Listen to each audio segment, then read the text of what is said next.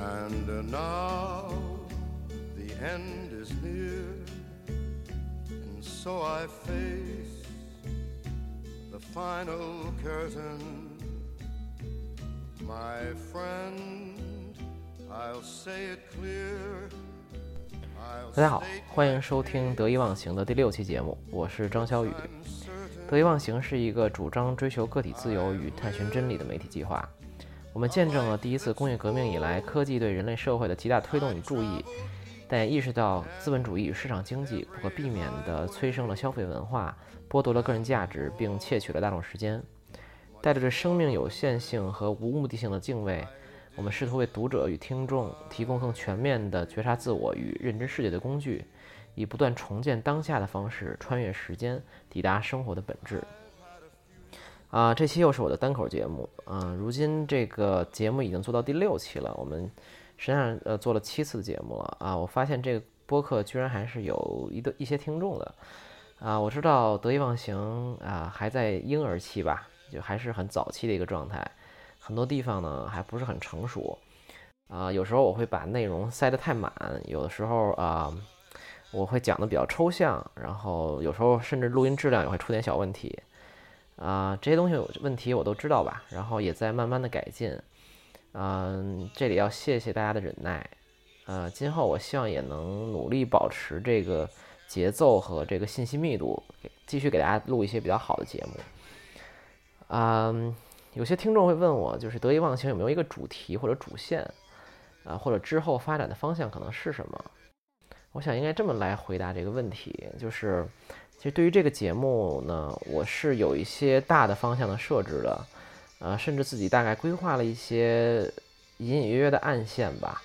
啊，我觉得随着节目越来越多，在这一年之后的时间呢，我可以慢慢跟大家一起分享，嗯，不过具体到某一期呢，我可能还是会讲一些我觉得比较有意思的，最近学到的一些东西，啊，或者是找来一些比较好玩的嘉宾跟大家一起聊聊天儿。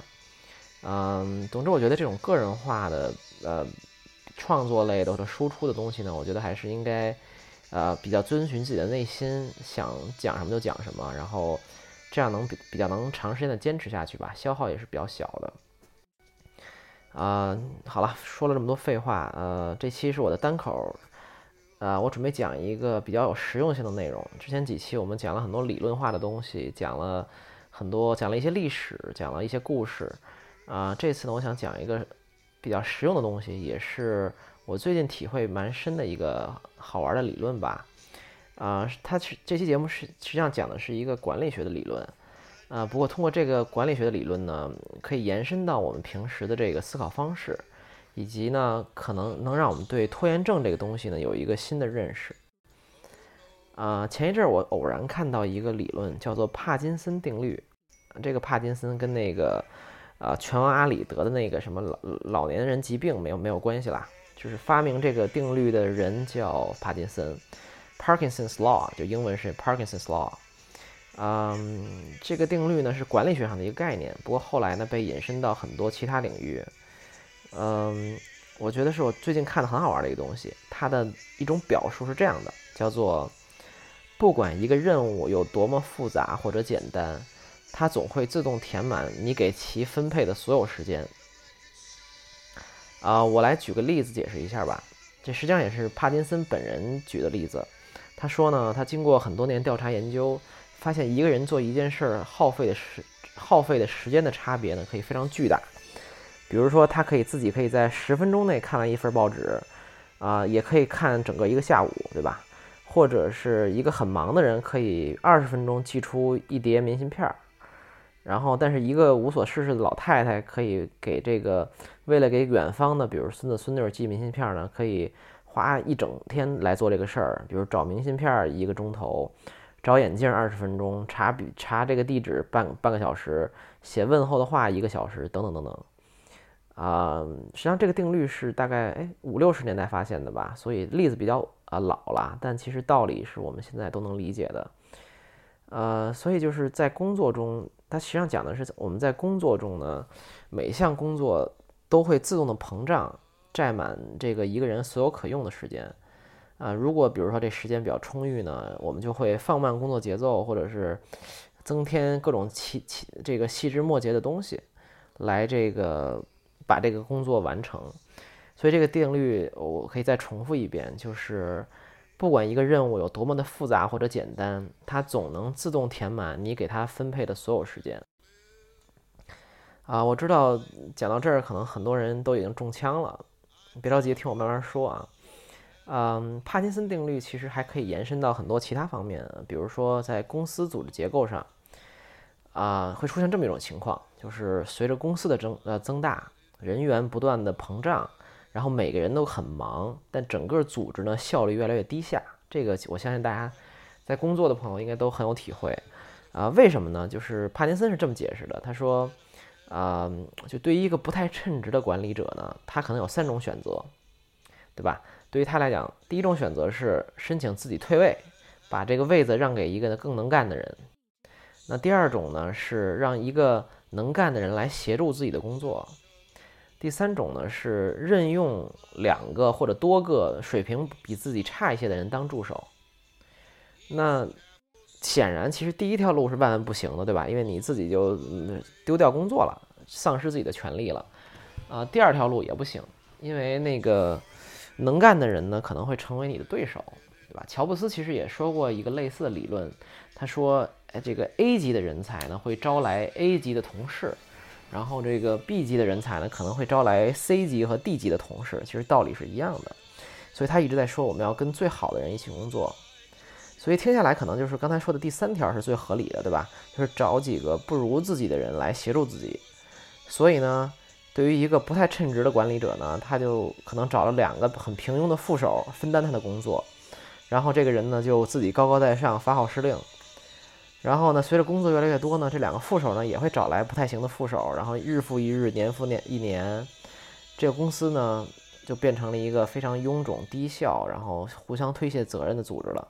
这个其实就是帕金森定律的另一个表现形式。嗯，说到这儿可以稍微发散一下吧，就是。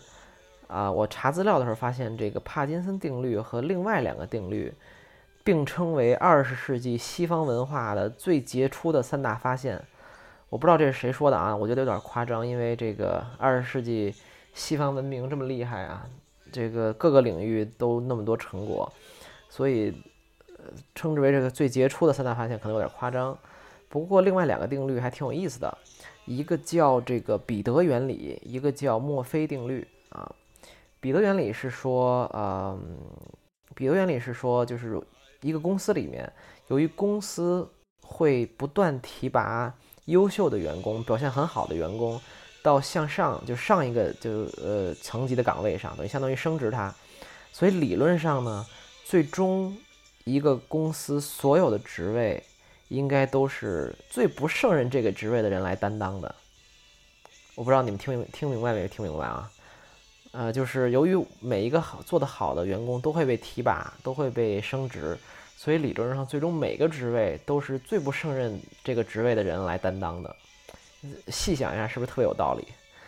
啊，很很有意思。我记得那个罗登老师啊，影像的主播也是电影人吧？罗登老师，呃，写过一篇电影业的这个彼得原理的现象，啊，呃，我印象特别深。当时也是我第一次可能。呃，理解了这个彼得原理这件事儿，我到时候会附在播客的这个资源列列表里，大家可以去看看。然后那个 Ben Horowitz 也有一本那在那本很著名的这个创业书叫《创业维艰》，The Hard Thing About Hard Things 啊，那本书里边啊也提过，我记得是那个有一讲有一章在讲这个 titles and promotions，就是讲这个给人这个怎么升职，然后给人到底什么 title 合适啊，也讲过这个道理啊。然后这是彼得定律了，然后另外一个是墨菲定律，呃，墨菲定律可能大家或多或少都听说过吧？它的说法是这样的，呃，我可以稍微的描述一下，四条。他说第一条是这样的，第一条是任何事都没有表面看起来那么简单。然后呢，第二条是任何的事儿都会比你花的时间都会比你预计的长。第三条呢是会出现的事儿呢，会出现错误的事儿呢，总会出错。第四条呢是，如果你担心某种情况发生呢，那他们他可能就更有可能发生。后来大家就比较把这个定定律简化了，就是凡是可能出错的事儿呢，最后都会出错，就叫墨菲定律。啊，我就不展开了。这个定律其实在很多地方都有应用，然后可以去 Google 一下。嗯，还是说回帕金森定律吧。呃，帕金森定律还有很多其他表现形式。啊，刚才我们说的是这个，不管一个任务有多么复杂或者简单，它总会填充满这个你给它分配的所有时间。那另外一个表述我也觉得很有意思，也可以帮助大家理解这个概念，叫做啊。一件工作的复杂，呃，复杂程度取决于你给它分配的时间有多少。就换句话说，就是这个工作也可以很简单，也可以很复杂，全看你给他多少时间来完成。嗯，所以就是有些事情我们对吧，很简单，就是简单到我们可以一拍脑门去做。可但是同样一件事情呢，可能我们也可以给它复杂化的处理。我们可以收集这个几周、几个月，甚至几年、十几年的信息，再去做这件事儿，或者做做一个决定，对吧？做呃，想做一件事情，如果你给他足够多的时间，我们总能找出各种方法和各种细节和信息，可以是无穷尽的。呃，这这就是他的那个刚才我说的那个表示，就是我们细想要细致到什么程度，这个这个任务到底复杂到什么程度，其实取决于我们给他多少时间的。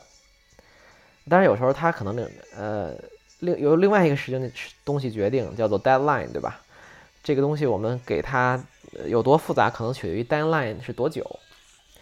OK，所以啊，如果你理解了这个道理，那么可能显显然就有另外一个很重要的问题了，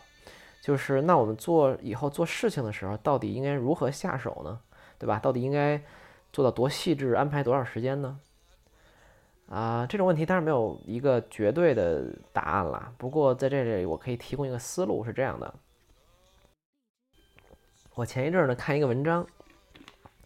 啊，是万维刚万维刚老师写呃写的一篇文章，然后他讲了一本书，叫做啊 alg 啊 algorithm to live by，就是翻译过来应该是指导生活的算法。它的那个副标题叫做 The Computer Science of Human Decisions。就是人类计人类决策中的计算机科学，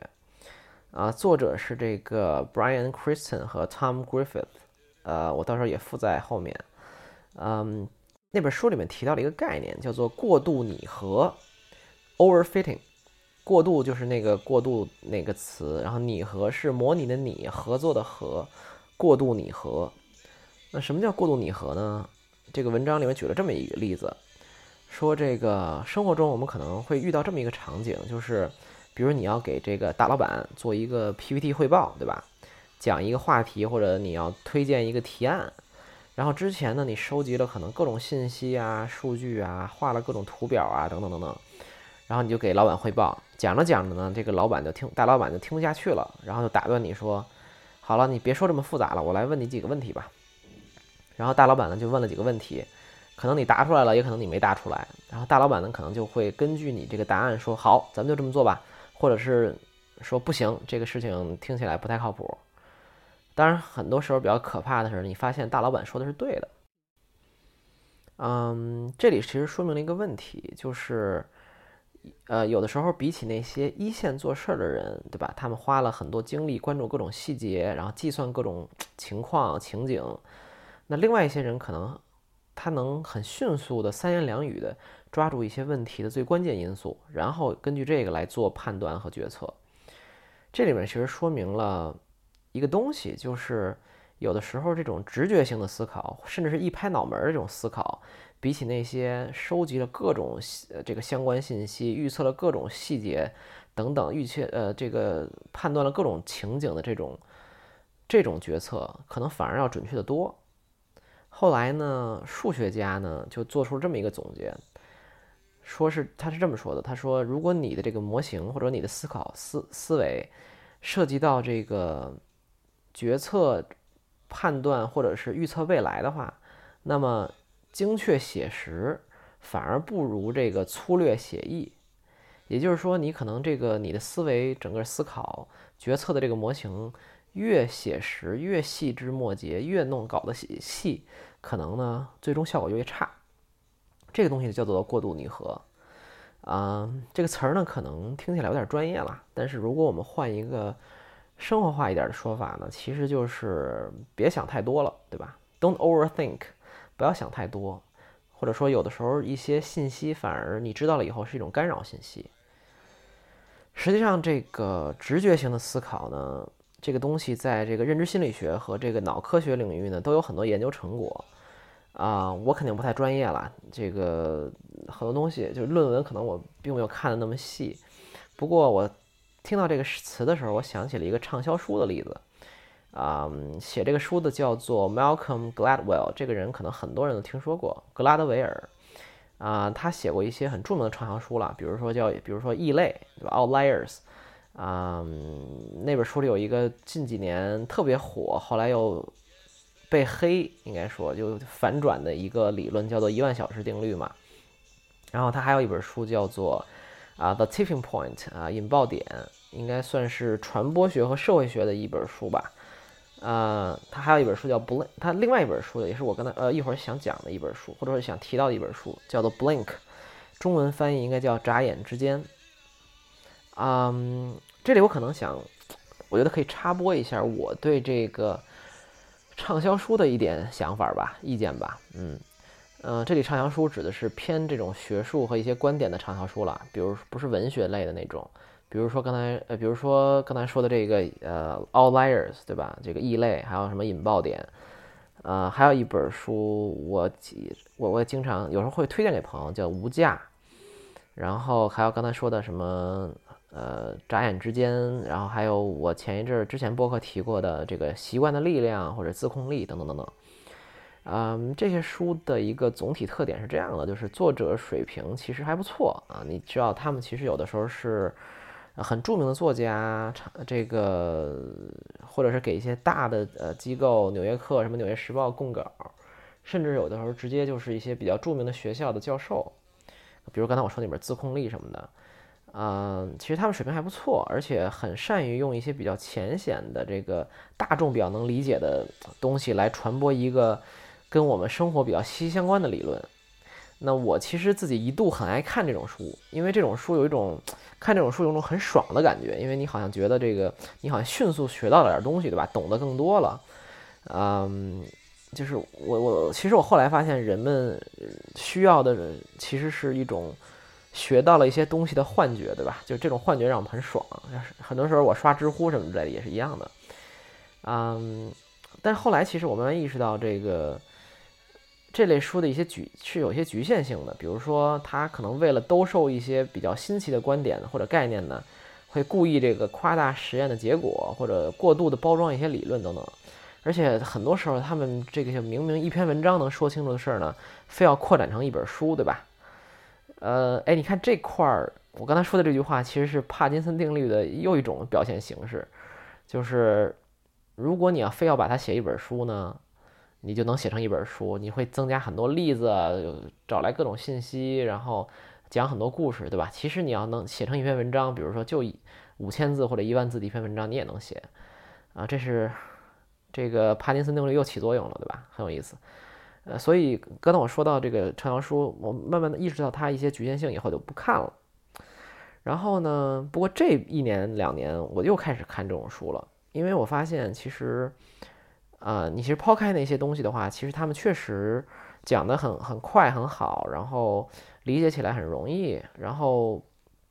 嗯，确实也能教到我一些东西吧。所以现在我看这些畅销书，可能更多的带着一种平常心，或者说一种。比较中性的一种态度吧，就是既不把他们奉为圭臬，就是这个让让他们觉得哇，这说的很好，然后同时呢，呃，也不要说就是完全的觉得他们完全不可取，对吧？我觉得可能平常心是一种更好的状态。嗯，其实最终是可能是自己意识到很多事情没有什么灵丹妙药，对吧？就是呃，不是说你这个看了一本书就能怎么着了，嗯，如果有这种思想呢，其实看什么书都是一样的。好，说回这个眨眼之间 （Blink） 这本书，那 Gladwell 这本书呢，可以说名字就是它的中心思想了。书里讲了这个，呃，很多好玩的故事，核心核心呢都是一个概念，就是直觉这件事儿呢是很靠谱的。人们呢会通过以前大量的经验，会锻炼出自己的直觉。呃，甚至对于一些专家来说呢，通过大量的观察和练习呢，就能直接抓住事情的本质，而这些本质经常存在于他们一些连他们自己可能都没有意识到，也没法用语言描述的细节里。但他们就是能在这种经经验的积累和这个练习中，反复的练习中呢，自动忽略掉这些无无效信息，在短短的几几分钟甚至几秒钟就做出判断。实际上，他本这本书讲的就是这么一件事儿。啊，这里可以讲一个书里的小例子了。啊，是这么说的：他说，一九八零年的时候，这个慕尼黑爱乐乐团想想这个招聘一个这个演奏长号的人。然后为了保证比较公平呢，所有他们就让所有的表演者在表演的时候呢，都在幕布之后完成，对吧？就是在这这个呃在布后边看不见他们来听听这个吹奏的这个音乐啊，这个这个模式很像这几年比较火的真人秀节目，对吧？比如《中国好声音》什么之类的。然后呢，他们就开始选拔，然后表演到第十七个人的时候呢，乐团立刻决定就是这个人了，就是他了。这个演奏者呢吹得特别好，就是已经不需要其他人面试了。然后呢，他们就揭开幕布一看，发现是一名女性。要知道，其实，在三十多年前，乐团让一名女性来演奏长号是很不可想象的。然后，不过后来的故事也很曲折了，因为这名女性虽然成功进了这个乐团，不过路途呢也不不太。平坦，因为她的这个女性身份呢，让她后来一再受到排挤，然后还要跟乐团打官司等等等。当然这是后话了。所以在这里，其实这个例子是说呢，我们为了做出一些正确决策呢，经常很需要我们来克服偏见。呃，说到这儿呢，那个我觉得有一个东西特别有意思，就是如果你是这个节目的一个呃忠实听众，如果你听了那个我的第零期节目，就是序言那期节目的话呢。你还记得我们那期讲过什么吗？那期我们说了一个东西叫做无为，也就是说，这个既专注又不费力，又非常投入其中的一种状态，对吧？然后很像心流，但是比心流更加高级。后来我们延展了一下，说能达到这种状态，是因为我们大脑有两个这个虚构的认知系统，叫系统一或者系统二，或者叫热认知和冷认知，还记得吧？那刚才。好了，现在我们看看刚才我们说的这个东西叫直觉性思考，啊，有没有发现其实这些人能做到这种直觉性思考，其实非常像这种，啊，我们关闭了系统二，然后加强了系统一的判断，也就是非常呃热认知，然后很无为的一种状态，就是你天一下就能明白那个事事物的本质是什么，也就是很直觉性思考的一些呃一个状态。那在这里，我们其实把两期节目里提到的一些知识串起来了。我觉得这个其实是非常有意义的。啊，往后节目越多，你会发现这种情况会越来越多。这也可能其实也是，啊，我觉得做这个节目的一个很重要的意义吧，就是把很多知识东西，呃，知识东西连接起来。啊，所以直觉性思考这个事儿，我觉得是非常有意思的一件事儿。嗯，你会发现生活中这种现象非常多。我们有的时候。看到一些专家、一些医生或者一些这个我们日常的一些，比如说什么资深的 HR，他可能在很短的时间就能就能或者呃判断出一个人的状态是怎么样子的，或者比如说一些常年做投资的一些呃人人，可能看到一些项目或者看到一些事情，他都很快的抓住一个项目的本质。我觉得这个是特别值得去去训练的。嗯，我可以再举几个例子吧，关于这个。过度拟合也好啊，或者直觉性思考一些，呃，直觉性思考这些东西，呃，有几个例子我觉得挺有意思的。一个是有一句话叫做“这个常考出臭棋”，嗯，这个应该就是过度拟合的一个例子，嗯，就不用展开了。其实这呃说出来大家应该就明白了。还有一个生活中的例子，就是是后来我发现的，就是当你离一个人比较近的时候，或者你比较比较了解一个人的时候呢。其实你是比较难对他这个人，比如说工作能力什么之类的，做出一个比较客观的判断的，因为你可能了解了这个人太多的事情了，你了解了他的性格，了解他的家庭的历史，他的一些弱点、缺点等等等等，可能你就很难一下看明白这个人到底，比如到底是怎么样子的，或者是工作能力是怎么样子的。其实这就是因为我们可能被摄入，就摄入了太多的信息吧。还有一个东西就是，还有一个例子就是我很喜欢的这个，嗯，应该说创业导师吧，硅谷的创业导师这个 Sam Altman 说过的一句话。他说，这个公司在招聘的时候，尤其是这个早期的创业公司在招聘的时候，如果你觉得这个人呢哪儿说出就是哪儿说不出来有点不对劲的话，那你就不要招他。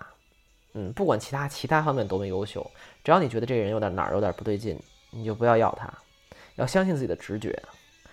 啊，这几个例子我觉得都很有意思，而且也是我在生活中经常就是真的会遇到的吧。大家可以这个自己体会一下。啊，好，这个我们稍微喘口气，嗯，说说最后一件事儿吧，也是可能要讲的最实用的一个部分，就是了解了这个帕金森定律以后呢，嗯，有没有可能让我们对拖延症？这件事儿有有一些帮助。嗯，首先我觉得要说一点是，这个拖延症并不是一个科学的叫法儿啊，应该说这个东西的成因其实各种有各种各样的原因吧，呃，也没有什么这个一劳永逸、放之四海而皆准的这种解决方法啊。当然，这个现象就是拖延症这个现象呢，由于在这个当代社会太普遍了，所以有很多人在研究吧，也写过很多东西阐述拖延症。然后解决拖延症，我觉得呃这种心理学的文章可能大家这一两年都看的很多了，有兴趣可以去搜一搜。那我自己呢，只想就一个很小的切面来讲一讲，也就是这个今天讲说的这个帕金森定律怎么来帮助我自己来解决了一部分的拖延症的啊啊，应该说在做事儿方面，我觉得就不管拖延症这个词儿准不准确呢，我自己啊。肯定是有拖延症的，而且呢，这个拖延症可能来自于一个完美主义吧。完美主义这个词儿可能也不不是很严谨，我们暂且就姑且用它。啊，这个所谓的完美主义可能是背后也有很多原因啦，比如说，啊，很多时候我总想，比如说把东西弄得好一点再拿出去给别人看，嗯，包括这个，比如写文章啊、做产品啊、包括录播课啊什么的都是。嗯，比如筹备这个播客《得意忘形》这个播客，我也是整个这个播客的大计划，我也是想了很久，对吧？嗯，虽然大家都知道 Facebook 那那个那个很著名的那句话叫做 “Done is better than perfect”，就是完成大于完美，就这个道理大家都懂，但是真到自己做的时候呢，往往就会拖延。后来呢，我就前一阵看到了这个帕金森定律嘛，嗯，我其实意识到一点。我觉得很重要的一点就是，就是所谓的完美可能是不存在的，因为你不管做什么样的工作呢，理论上你都可以收集无限的信息，你可以做无限的准备，你可以打无限的草稿，对吧？只要你时间足够多，你可以收集有足够多的无限的信息。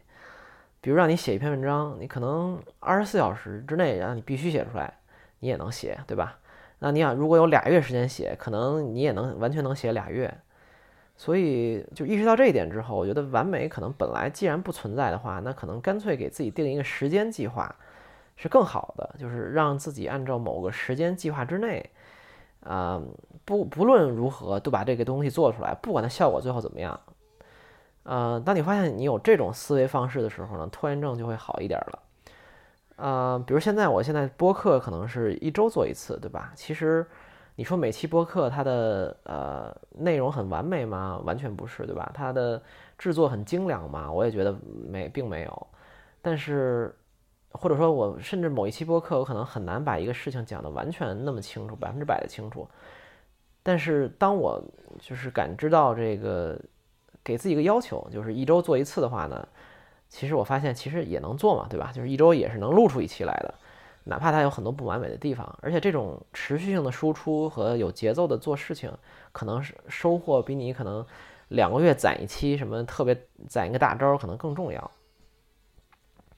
嗯，实际上我在曾经在创业的时候，其实也是面临过这种类似的局面，就是有时候你不得不做一个决策，可能是战略上的决策，或者是招聘这个甚至裁员等等一些很重要的决策的时候。嗯，但做这些决策之前，你肯定也不知道自己对不对啊，对吧？所以，可能我总会想收集各种各样的信息，然后呃，跟各种各样的人聊，然后对现状做各种各样的分析，对未来做各种各样的预测，然后再帮助自己做一个判断。后来我发现，就是信息收集不完的，对吧？有的时候你只能是摸着黑过河，嗯，在这种信息不完善的情况下做决策。嗯，这时候有一个很好的方法，就是给自己做决策的时间下一下呃定一个 deadline，比如说会跟自己说，比如说两周之后，我不论如何我要把这个决定做了，到底要不要这个人，或者到底要不要裁这个 team，或者要不要做一些战略上的转型，嗯，两周之后必须做，不论如何这个决定必须做。你会发现，当你设定了一个 deadline 的时候呢，你的心就会一下安定很多。所以呢，后来我才真正理解了那句话，就是可能是管理学上的一句话吧，叫做“绝大部分的时候呢，没有决策要比做了错误的决策还要糟糕。”这可能就是一种避免这种思考过度，或者说想太多，或者说拖延太久的一个方法吧。那还有两个方法也很有意思，嗯，是这样的，也是我之前在这个一篇文章里看到的。刚才我们说的是限制自己的思考时间嘛，就是给自己一个 deadline 也好，给自己一个思考时间，呃，来帮助自己解决拖延。那另一个方式呢是限制内容长度，比如说你要写个 PPT，或者你要写篇文章，或者你要做个演讲等等等等等，你给自己一个长度上的限制。比如说你要跟老板汇报，对吧？那你就规定就是一页的 Word，或者是比如说就是五张 PPT。或者就是一个三分钟的演讲，等等等等，不能再多了。那这个时候你会发现，由于长度的限制呢，你会特别迅速的考虑这个，一下就开始考虑最重要的问题，以及什么东西是应该被舍弃的，不要放进去的。所以，呃，给自己一个内容上的、篇幅上的限制，就会帮助自己可能更快的、更好的思考，以及更少的拖延。那刚才说了这个时间上的，还有内容上的呢。最后一个方法呢，嗯，有点玄乎，但是也很有意思。这个是呃，也是那个万维刚老师那篇文章里写的。他说呢，人的思考方式呢，是有时候是会被工具反过来影响的。比如说，你如果用这个粗的马马克笔或者黑板笔的时候呢，这个思考的线条就会比你用圆珠笔的时候要粗。也就是说，啊，他说，当你如非常需要掌控大局，然后不拘小节的时候呢，你就应该用这个粗的马克笔去白板上画，然后不要用圆圆珠笔在这个本上写，啊，这个我觉得很也很有意思，想想可能确实是有些道理。所以刚才说了三个方法，对吧？这个呃，限制时间、限制篇幅、内容长度和善用一些工具，粗线条的工具。嗯，就做做一些总结吧。就是嗯，我们聊了这个帕金森定律这一期节目，然后说这个不管任务复杂还是简单，它都能这个嗯，取决于这个你给它分配了多少时间。然后呢，后来提到了这个做决策和做判断，对吧？直觉性的思考有的时候比大量收集各种信息可能更准确。然后我们借此这个说了一下我们之前提过的这个系统一、系统二这个认知冷认知的东西。然后我们说了这个三种，这可能算是对抗拖延症的一点方法吧，或者说督促自己在限制的呃限制的这个条件内做做一些决策和决定。嗯，所以最后我想讲一点这个关于这个话题有一点点哲学上的体会吧，也不能叫哲学，其实可以说比较抽象的体会。嗯，就是我其实后来确实发现，啊，很多美的东西，好的东西。都是在这个客观条件下，有客观条件很多限制下做出来的。就是有时候你一旦给了一个人无限多的大量的资源，可能好的创意反而就被泯灭了。啊，一个可能不错的例子是这个古代的唐诗和宋词，对吧？就如果你想象一下唐诗宋词这种东西，如果没有那么严格的这个格律，就是什么韵脚等等篇幅的这种限制的话。那可能很美，很多很美的这种诗词句、诗句就不存不存在了。所以呢，后来我觉得这个一句话可能是一个真理，就是，啊，克制的东西可能才有生命力。嗯，我觉得这句话是可能影响我很深的一句话吧。那我就用这个大建筑师这个 Frank Lloyd Wright 说过的一句话，结束这一期节目。他说呢：“The human race built most nobly when limitations were greatest。”他说，人类最好的建筑呢，都是在条件限制最多的情况下建造出来的。OK，那我们这期节目就到这了，谢谢大家，我们下期再见。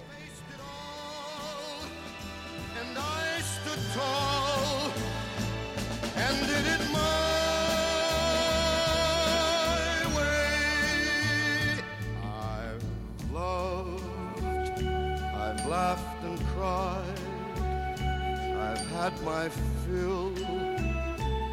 my share of losing, and now as tears subside, I find it all